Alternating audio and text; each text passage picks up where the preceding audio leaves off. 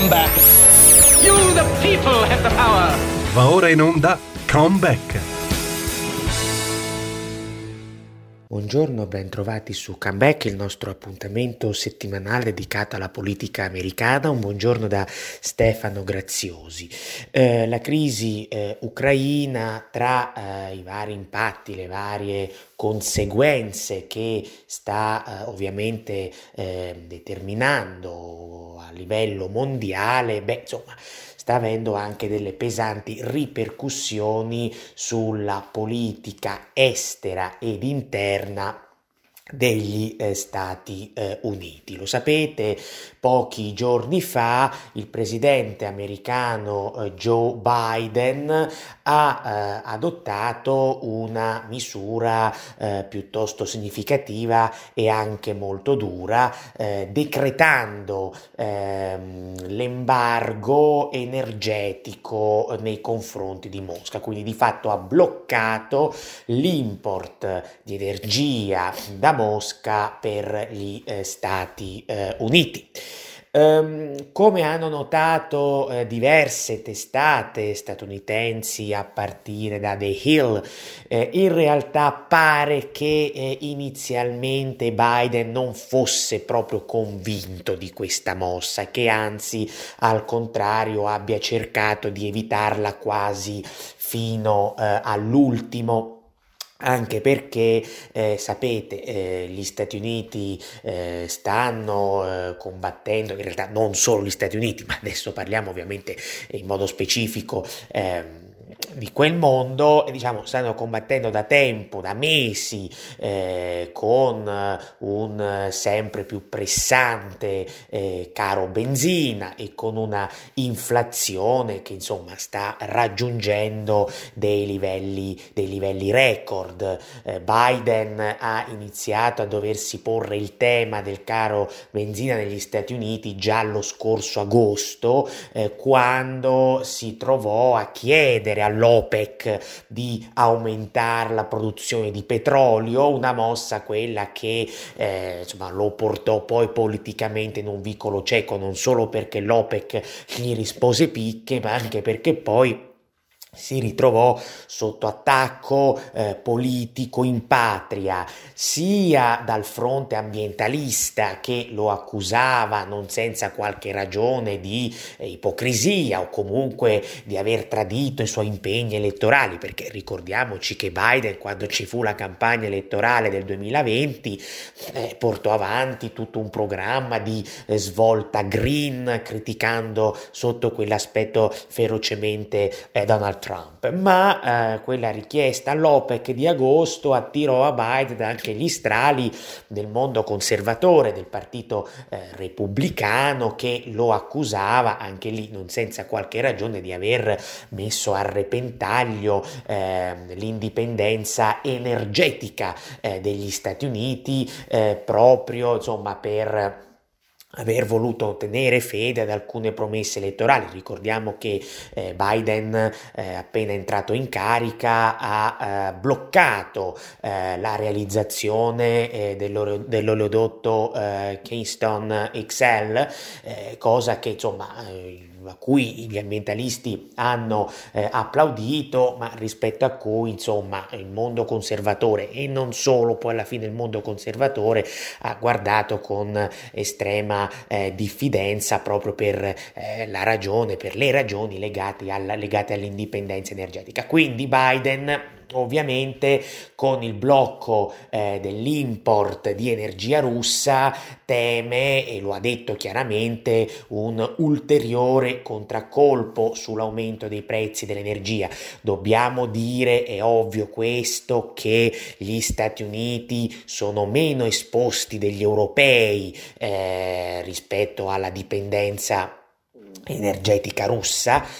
dovrebbero insomma per, per il petrolio, ehm, dal sottoprofilo del petrolio eh, gli Stati Uniti dovrebbero dipendere tra l'8 e il 10% in tutto da Mosca, quindi non è tantissimo, però è chiaro che un contraccolpo sui prezzi non potrà non esserci e che va comunque, andrebbe comunque a, a diciamo così, a, a, sommarsi ad una situazione che lo vedevamo già dal 2021 risulta abbastanza problematica. Ricordatevi tra l'altro che il crollo di popolarità che Biden ha registrato in tutta la seconda metà del 2021 sì fu dovuto principalmente,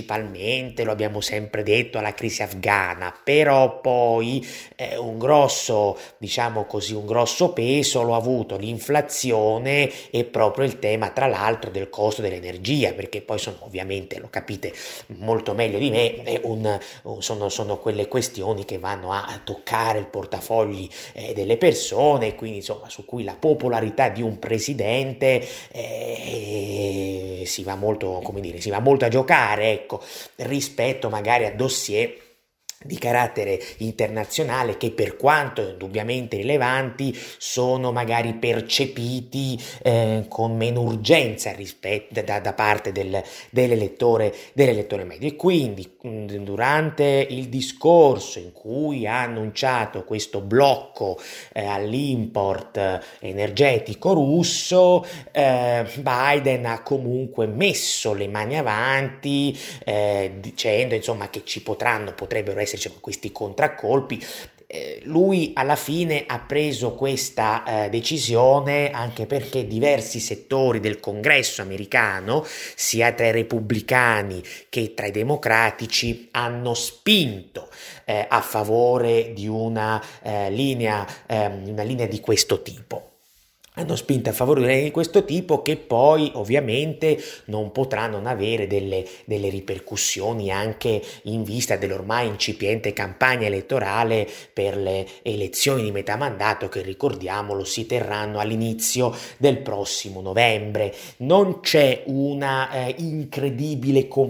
compattezza o meglio, eh, a livello generale sì, ehm, i eh, parlamentari americani più o meno hanno sostenuto questa azione, però ci sono poi delle, delle fratture, delle, eh, anche delle sensibilità, delle esigenze diverse tra, tra, tra, vari, tra vari gruppi parlamentari e si tratta di... Ehm,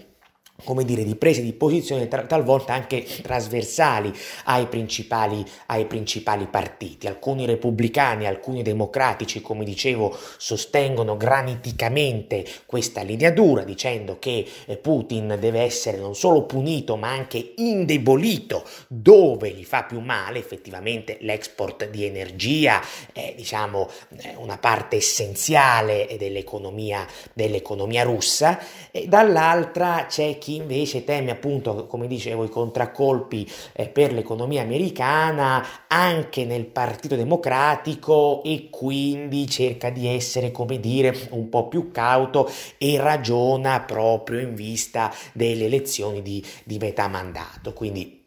questo poi bisognerà capire come tale dossier si, si, si, eh, diciamo, si dipanerà, si svilupperà proprio eh, nel corso della, dell'incipiente eh, campagna eh, elettorale. Dicevamo che dal punto di vista strategico la mossa eh, di Biden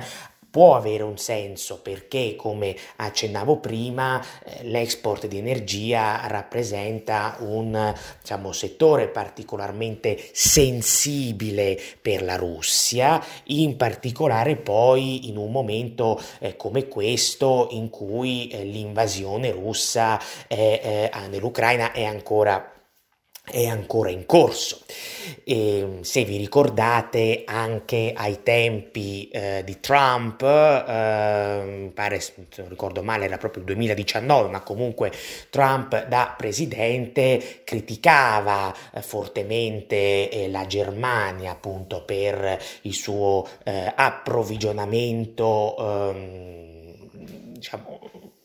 nei confronti eh, dell'approvvigionamento di, di, gas, di gas russo, perché diceva insomma voi eh, da una parte eh, volete essere tra virgolette difesi dagli Stati Uniti, ma poi finanziate il Cremlino eh, comprando energia, eh, comprando energia russa. E questo ovviamente pone il famoso tema che abbiamo già eh, ampiamente trattato nelle settimane, nei mesi precedenti da prima in realtà che la crisi ucraina esplodesse, eh, perché era un tema prevedibile, cioè quello di una politica europea sostanzialmente miope eh, sul fronte dell'indipendenza energetica, una politica europea che in questi ultimi anni, pensiamo non solo alla Commissione europea attuale, ma anche alla precedente, la Juncker, beh, insomma, non è che si sia fatto granché sotto questo aspetto, anzi si è scelta spesso e volentieri la retorica, si è scelto spesso e volentieri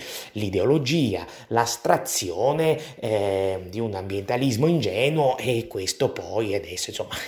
stiamo pagando le conseguenze eh, di, di, di, queste scelte nefaste eh, compiute nel passato, in un passato più o meno recente, visto che comunque diciamo il contesto internazionale già da diversi anni si sta mutando, ehm, quanto sta diventando sempre più caotico, eh, beh, era, era, prevedibile che eh, il tema dell'indipendenza energetica diventasse sempre più centrale. Purtroppo a livello europeo non è stato fatto eh, quasi nulla e quindi noi restiamo, eh, come dire, eh, ostaggio di potenze o ostili o di stati eh, nel caos come per, esempio, come per esempio la Libia.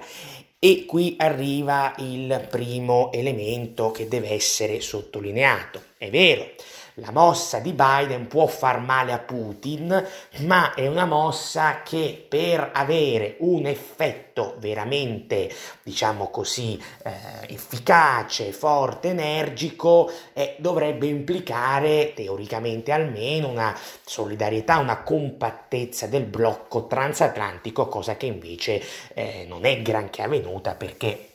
Settimana scorsa sempre ricorderete che alcuni paesi europei, la, con la Germania in testa, hanno detto che insomma non hanno intenzione di seguire il blocco dell'import decretato dall'amministrazione Biden per ovvie, per ovvie ragioni, per quello che dicevamo prima, l'Europa è, o meglio alcuni paesi europei sono molto ma molto più esposti all'energia russa rispetto agli Stati Uniti e una mossa del genere non se la possono non non se la possono permettere. Ho citato la Germania perché insomma è lo Stato principale che è intervenuto su questo fronte disallineandosi da Washington, ma ce ne sono stati anche altri come come l'Ungheria. È ovvio quindi che questa assenza di, di, di compattezza transatlantica rende la mossa eh, americana meno, meno efficace. E però qui torniamo al discorso di prima, l'Europa eh, si sarebbe potuta permettere questa mossa se per tempo avesse iniziato a ragionare in un'ottica di eh, maggiore eh, autonomia energetica. Questo non è stato fatto quando doveva essere fatto e come dicevo prima adesso ne paghiamo vediamo anche le conseguenze dal punto di vista eh, geopolitico. Poi però Biden si trova a dover affrontare altri grattacapi perché comunque, dicevo, il fatto che la sua mossa produrrà con ogni probabilità delle, dei contraccolpi, dei contraccolpi eh, sul prezzo dell'energia per gli Stati Uniti, questo per lui è un problema, vi dicevo, proprio in vista delle elezioni di metà mandato che si terranno a novembre, quindi sta cercando di correre ai ripari in qualche modo. Il problema è che questo suo correre ai ripari lascia sinceramente un po' perplessi perché sta adottando una strategia che tutto sommato è abbastanza abbastanza confusa e pes- ed è pesantemente a rischio cortocircuito. Che cosa ha fatto Biden? Biden qualche giorno fa eh, ha inviato una propria delegazione in Venezuela. Eh, per parlare con il presidente venezuelano Nicolás Maduro. È poi emerso dalla stampa americana che eh, Biden sarebbe pronto ad allentare le sanzioni eh, che sono state combinate anni fa ehm, al governo venezuelano proprio per quanto riguarda l'export di energia. Quindi sostanzialmente Biden sta cercando di fronteggiare il tema dell'aumento dei prezzi dell'energia facendo affidamento sul Venezuela. Ora, ehm, questo, questo tipo di mossa è problematica sotto due punti di vista. In primis c'è un tema, diciamo così, di principio eh, il Venezuela di Maduro è un regime dittatoriale essenzialmente, anche piuttosto feroce. E questo eh, imbarazza Biden, imbarazza Biden non solo per il principio in se stesso, ma anche perché lui, lo ricorderete, ne abbiamo anche parlato negli anni precedenti, eh, in campagna elettorale nel 2020 aveva ferocemente criticato Trump, eh, accusandolo sostanzialmente di farsela con i dittatori, di andare d'accordo con leader eh, autoritari, addirittura di farci dei patti, aveva criticato il rapporto tra Trump e Putin, tra Trump e Kim Jong-un e tanti e tanti altri. Quindi Biden aveva detto che con lui non ci sarebbe stato spazio, diciamo così, per ehm, trattare con dei leader autoritari, che insomma avrebbe posto il tema dei valori, dei diritti umani, della democrazia e della sua diffusione eh, al primo posto. Beh, nel momento in cui va a trattare con Maduro, e tra l'altro pare gli stia promettendo di, eh, come dicevo, di allentare eh, le sanzioni eh, all'export energetico, tutte queste promesse elettorali, eh, capite bene che fanno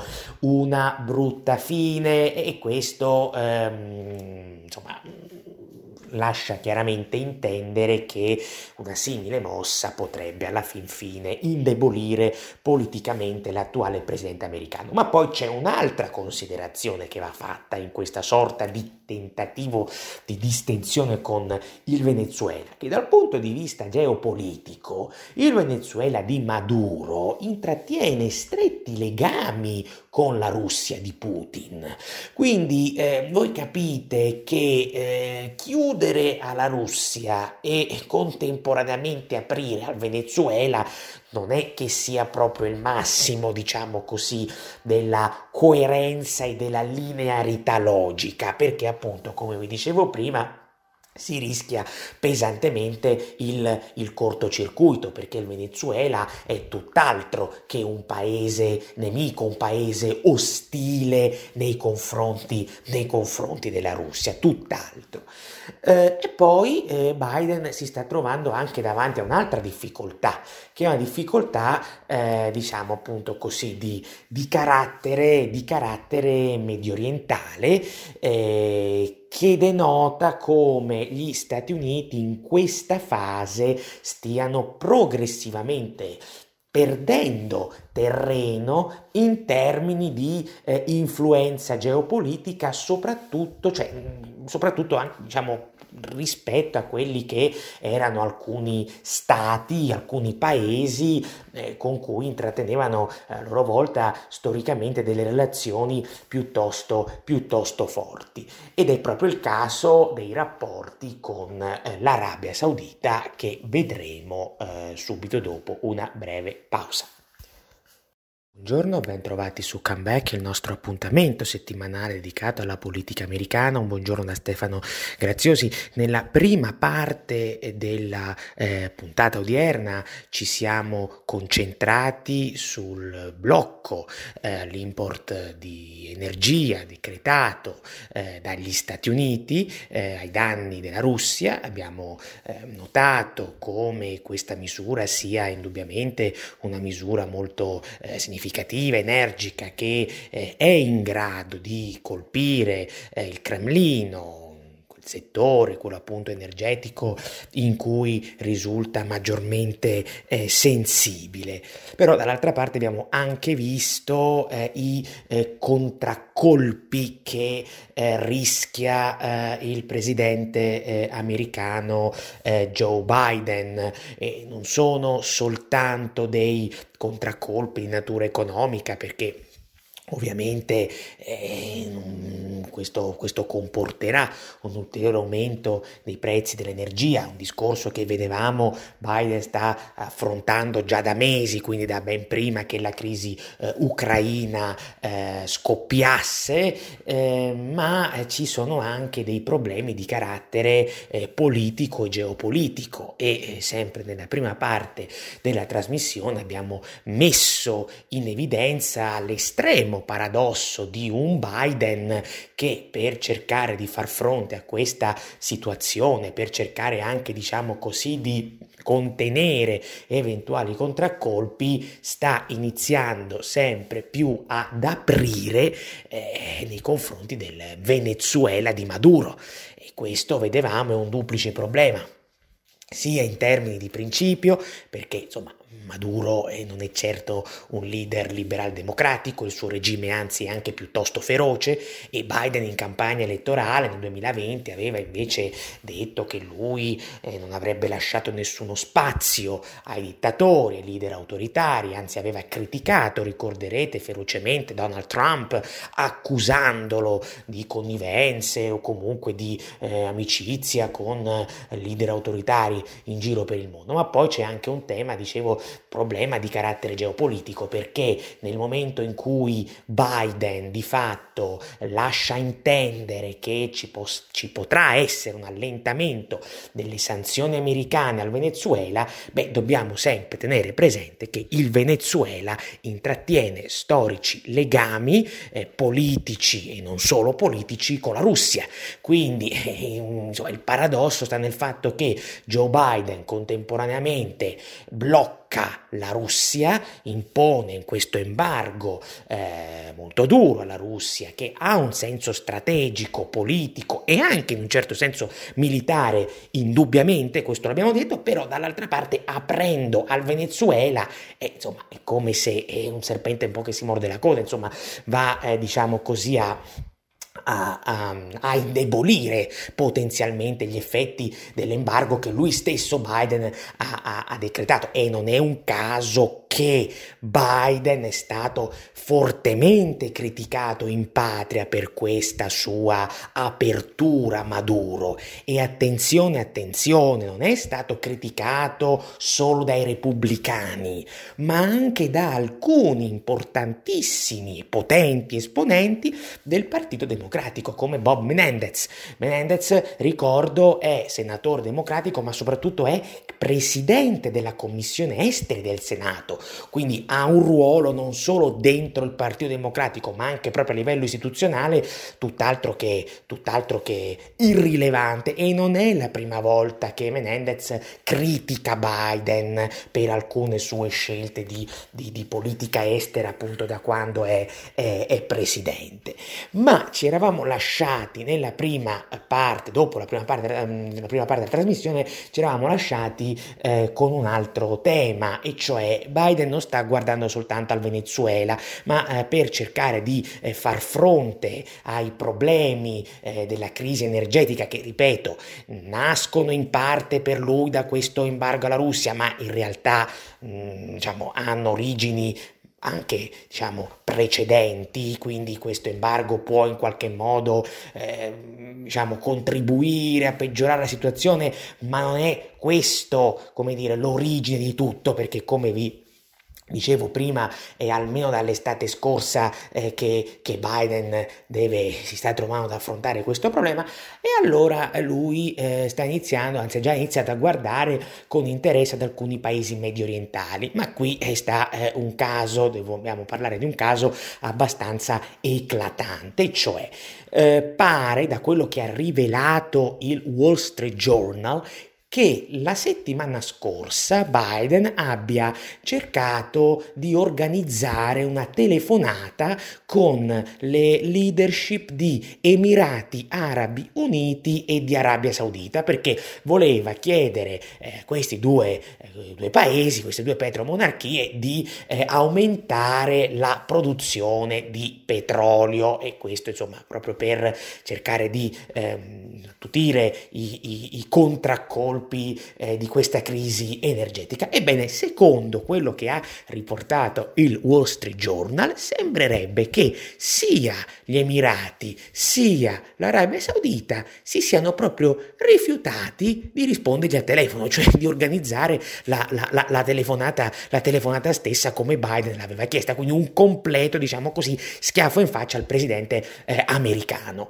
Ora, mh, l'interpretazione che si può dare a questo atto fatto piuttosto grave, ma molto significativo, è di tipo meramente economico, cioè Riyadh non vuole aumentare la produzione di petrolio perché non le conviene, quindi diciamo dà forfè al presidente americano. Ora, questa è sicuramente un'interpretazione che ci sta tutta, non dico che sia eh, scorretta, anzi è, come dire, mm, è indubbio che una delle motivazioni che hanno condotto Riyadh a comportarsi insieme agli Emirati in questo modo risieda in questo, in questo fatto qui, va da sé. Però attenzione perché il lato economico eh, è solo una parte, rischia quantomeno di essere solo, di costituire solo una parte di una faccenda molto più estesa e molto più complessa, perché in realtà se andiamo a vedere i rapporti politici tra l'Arabia Saudita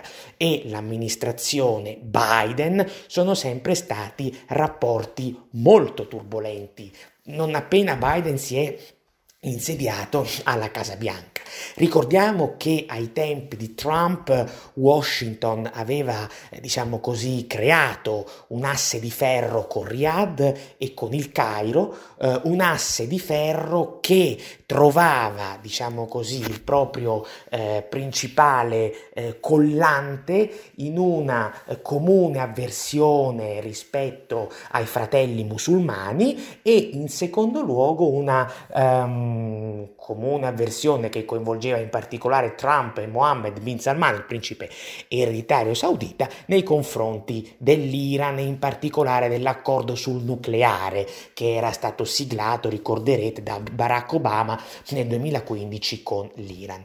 Quando Biden si presenta come candidato presidenziale, eh, promette che lui avrebbe rilanciato l'accordo sul nucleare con l'Iran e che quindi avrebbe raffreddato i rapporti con l'Arabia Saudita. È quello che oggettivamente ha fatto, nel senso che Biden subito pochi giorni dopo essere entrato in carica, lui entrò in carica, ricordiamo il 20 gennaio del 2021, già a febbraio i rapporti con l'Arabia Saudita eh, tra Washington e Riyadh si eh, andarono a deteriorare significativamente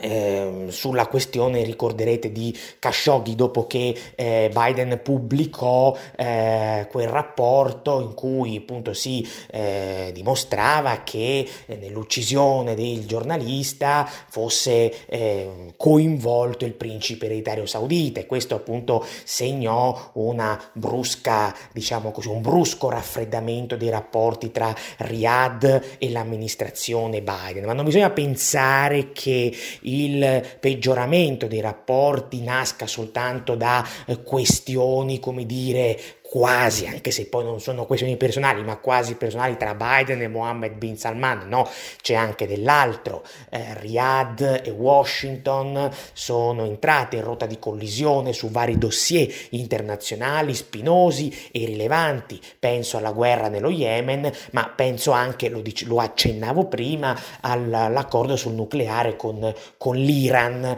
eh, che eh, Biden sta cercando appunto di eh, rilanciare da eh, aprile attraverso questi negoziati indiretti a Vienna. Sapete che poi anche la, le, la questione di questi negoziati sta entrando nella crisi, nella crisi ucraina, poi magari eh, una di, queste, una di queste settimane faremo un approfondimento proprio, proprio su questo.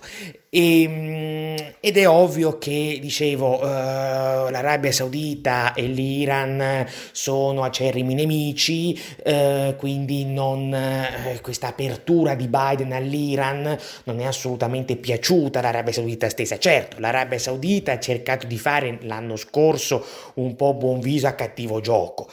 e quindi si sono registrati alcuni timidi segnali quasi quasi di disgelo tra Teheran e Riyadh, ma insomma niente di eccessivamente sostanziale, quindi diciamo che eh, l'astio saudita nei confronti di Biden permane.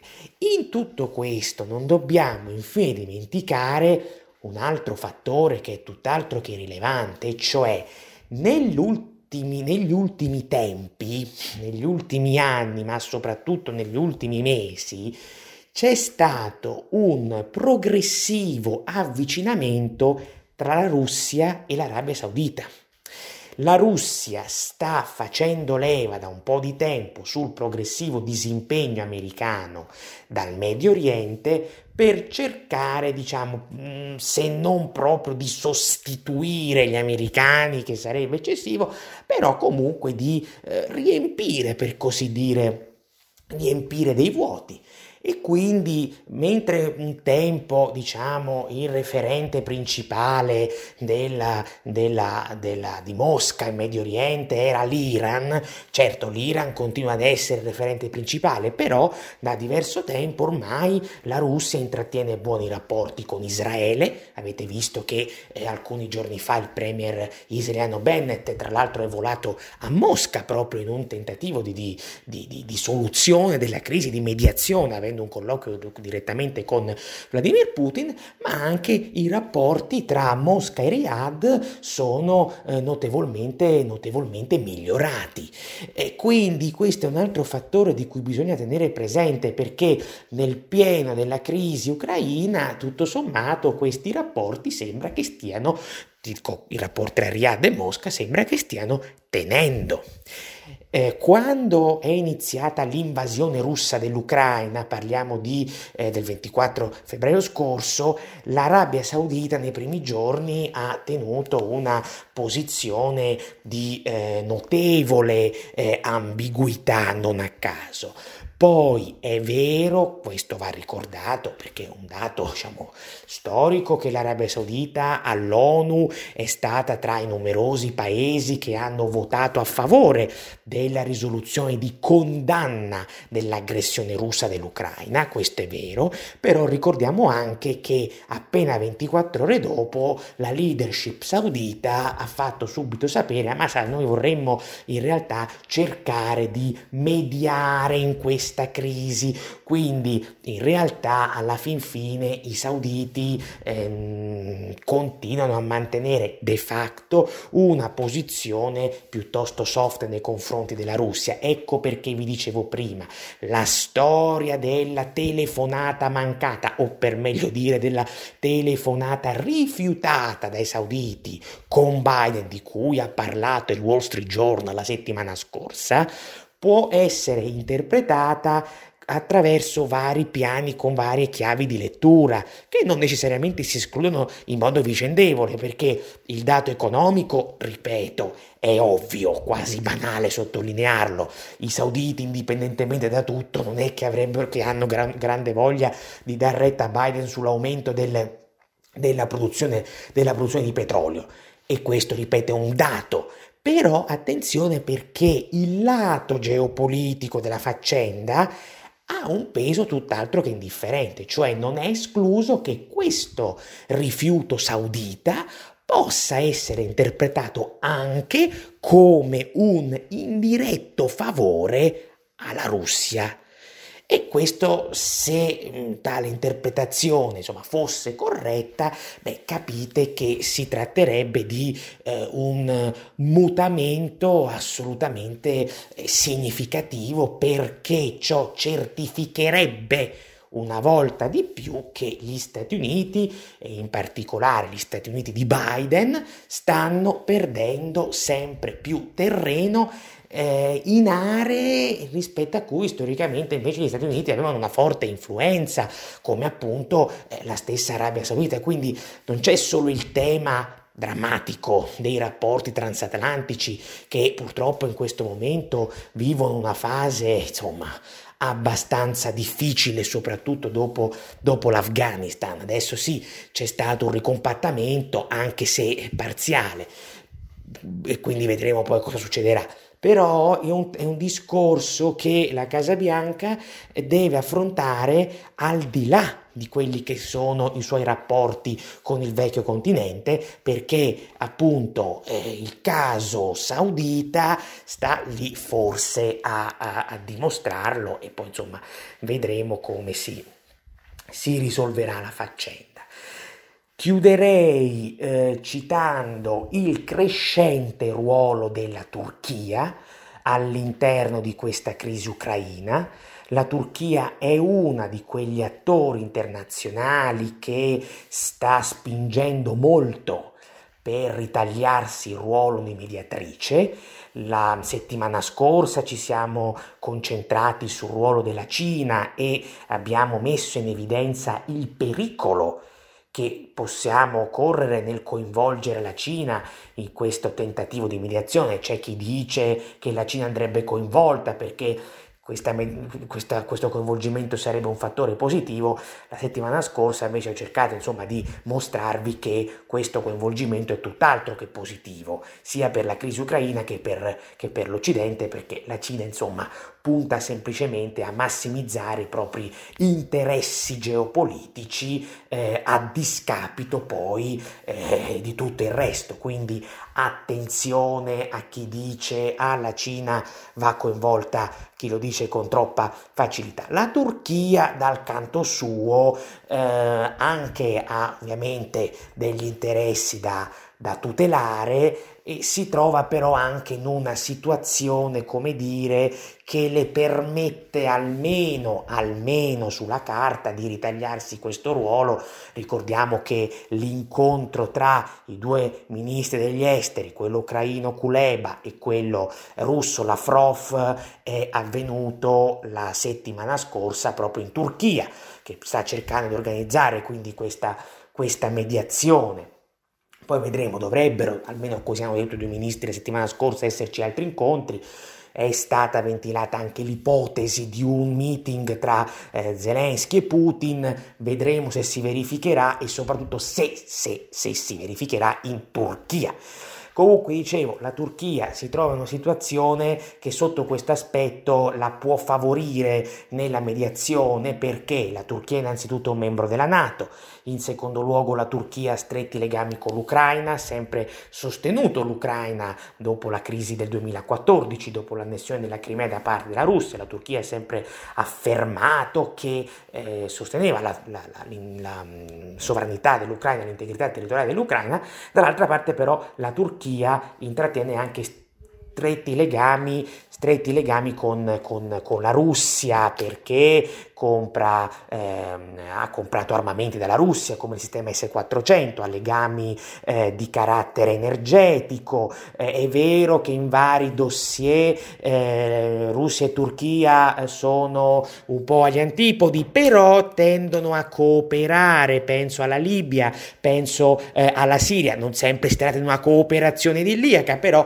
quindi tutto sommato la Turchia dice sfrutto questo mio ruolo eh, diciamo su, su, su, tre fronti NATO, U- Ucraina e Russia per cercare di mediare. Vedremo è ovvio che ripeto la Turchia poi guarda anche a quelli che, che sono eh, i propri eh, interessi e insomma Proprio per questa ragione poi bisogna fare eh, attenzione anche a quelli che sono i suoi passi nell'ambito di questa mediazione. Io per oggi vi saluto e vi do appuntamento eh, la prossima settimana. Una buona giornata da Stefano Graziosi. Come back.